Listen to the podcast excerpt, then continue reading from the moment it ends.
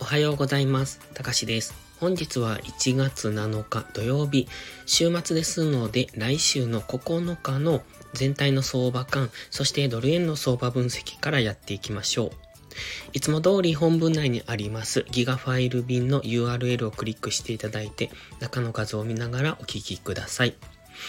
このチャンネルでは売買を推奨しているわけではありませんので、投資は自己責任、自己判断でお願いします。また、ここでの話はあくまで個人の感想であり、売買のおすすめではありません。今回ご用意した画像は、ドルインデックスの週足、日足、4時間足、それからドル円の週足、日足、4時間足、1時間足となっております。昨日はドル安円高というところで、ドルインデックスは結構下げてきました。で、4時間足とかで見てますとかなり大きな陽線をつけて下落してますし、円指数も先ほどポストプライムに投稿しましたが、強めに上昇してきてます。ただどちらも明確なポイントを抜けてきていないので、まだ何とも言い難いところなんですよね。で、買い足では下落トレンド継続かという感じなんですが、やはり週足ではまだここから続落するというにはもう少し何かが足りない、そんな感じがする。週足の画像を見ていただきますと、今週は上髭の長い陽線なんです。で、これが陰線になっていると、ここからの下落をイメージするんですが、なんとなく踏みとどまっている感じもするんですよね。そして GMMA の最終防衛ラインというところで、まだ GMMA の中にありますので、ここから反発上昇する可能性もあります。そして、その経済指標発表ごとにちょっと数値が悪いと、市場は今度利下げを意識してドル売りをするんですが、その度に FRB 関係者がその火消しに回っているような感じ、つまりあまりドル安が進みすぎるのは警戒している、逆に警戒、ですので株高になりすぎるのことを警戒していると考えて、ある一定のドル高は確保しておきたいみたいな、そんな印象をすごく受けますので、ここからどんどんドル安が進むのかというとそんな感じでもないですし、じゃあ来年利下げが行われるのかっていうと、今の段階ではまだ何とも言えないので、市場が勝手に先に織り込んでいるっていう、そんな印象なんです。と考えると、市場はドル安、ドルを売っていきたい。で、株高の方に、行こうとはしているんですが、その都度、それを火消しにかかっている、止めにかかっているような、そういう発言をしてますので、まだ何とも言いにくいところにあって、ドル安、ここからどんどんドル安とも考えにくいし、ここからどんどんドル高とも考えられない。つまりレンジですよね。上がったり下がったりっていうのを繰り返す。1月はそんな感じなのかなという、そういう印象です。そして、ドルインデックスの週足、テクニカル的にはストキャスティクスは今安値圏です。で、MACDがかなり弱いので、上値は重いんですが、ただこのMACDの下落モメンタムも少しずつ減ってきてますよね。そのヒストグラムが少しずつ減少にかかってますので、そうなるとどこかのタイミングで週足単位のドル高っていうのが来てもおかしくない。なおかつ現在は過去の高値、緑丸がしてありますが、その辺付近まで近づいてきてます。もう一段安、つまりもう一段ドル安に進む、白のラインぐらいまでですね。その辺の可能性はあるんですけれども、ここからどんどんドル安に行くのかというと、そこはまだ懐疑的なので、1年を通して上がったり下がったりという、そういう次のトレンドに向けて方向感のない動きをする年になるのかもしれないなと予想されます。では、日足です。日足ではかなり強めに下げてきたのがわかりますね。今また黄色のゾーンまで戻されてます。これは日足の GMMA の青帯に接触しての下落ですので、通常通りですとここからもう一段安。なので先ほど週足で示していた白いラインが日足での 101.797 というところです。これが次の押し安値になりますので、その辺まで下げてくる可能性があります。日足のストキャスティクスも強めに下向いてデッドクロスしてきてますので、来週もドル安が進む可能性は考えておきたい。ただ、MacD のダイバージェンスはまだ解消されていません。まだずっと上を向いてます。で、来週週明けからも強めにドル売りがされるようですと、この MacD はまた今度はデッドクロスして下を向いてくるので、ここのダイバージェンスは結局解消されたとなるんですが、まだ日足を見ているとチャート的には横横なんです。で、ダイバージェンスからの上昇という分にはちょっと上昇の勢いが弱いなと思いますので、もう少し大きな陽線が出てきてほしいところなんですね。と考えるとまだドル高の方向に行く可能性も残っているので、今はどちらとも言い難いというのが正直なところです。そして4時間足です。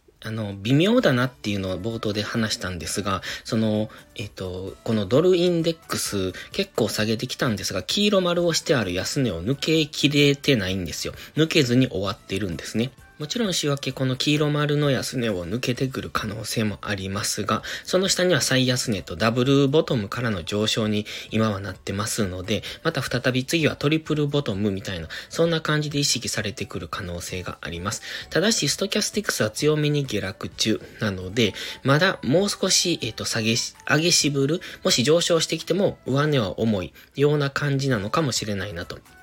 そしてMacDも強めにデッドクロスしてきてますので、基本的にはドル安方向に動くとは思いますけれども、ここからどんどん安値を更新していくのかっていうと、今のチャートの形ではそうはまだ見えないかなと。日足を見てるとまだ下落しそうですけれども、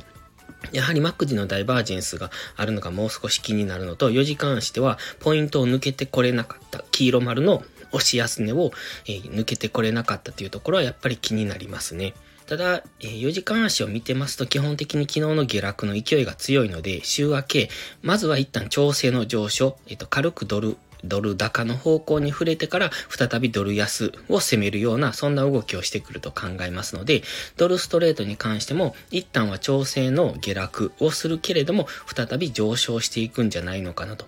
で、ドル円に関しても一旦調整の上昇をしてからの再下落をすると。ただそこでドルストレートですと高値を更新していけるかどうか、ドル円ですと安値を更新していけるかどうかっていうところがポイントかなと。まずは金曜日の高値安値っていうのを更新できるかどうかを見ていく必要がありますね。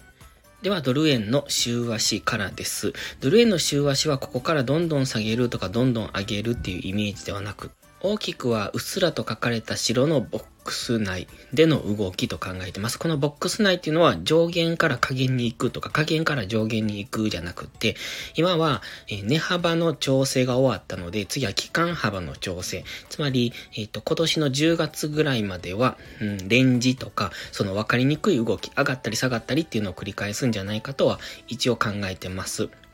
そして現在は直近の、押し安値戻り高値のところ、つまりレジサポラインですね、130.5 付近に白いラインを引いてますが、そこが週足でのレジサポラインとなりますので、その辺付近で一旦下げ止まったというところです。ここは GMMA の、一番下のラインとも接触するところですので、ここから上昇していけるのかどうかというところです。ただ上値はやはり重いので、ドルインデックスもそうですし、かなり上値は重いなとは感じるんですが、ストキャスティックスは安値圏に張り付いているので、ここからどんどん下落するのかというと、一旦の週足単位の上昇を挟むんじゃないのかなと。そのストキャスティックスが今、安値圏に張り付いているので、少し上昇する。半分ぐらいまでは上昇してきてほしいなというところですね。なので、そのくらいの週足単位での反発上昇があってもおかしくないとは、週足では思ってますので、どんどん下落するというイメージではない。ただ、今の 130.5 付近を明確に下抜けてくると、次のターゲットは125円台というところになってきます。では次は日足です。日足は GMMA の青帯と、接触したようにも見えますね。その辺付近からの今下落、ちょっと下落が早いのかなとは思うんですが、一応 GMMA 付近から下落はしてきております。で、金曜日のローソク足は上髭の長い陰線となってますので、ここから下落していきそうにも見えますが、ストキャスティクスがまだ中途半端なところにあります。ストキャスティクスの過去のデッドクロス緑丸をしてますが、そこと今近いところに来ているので、ここから下落する可能性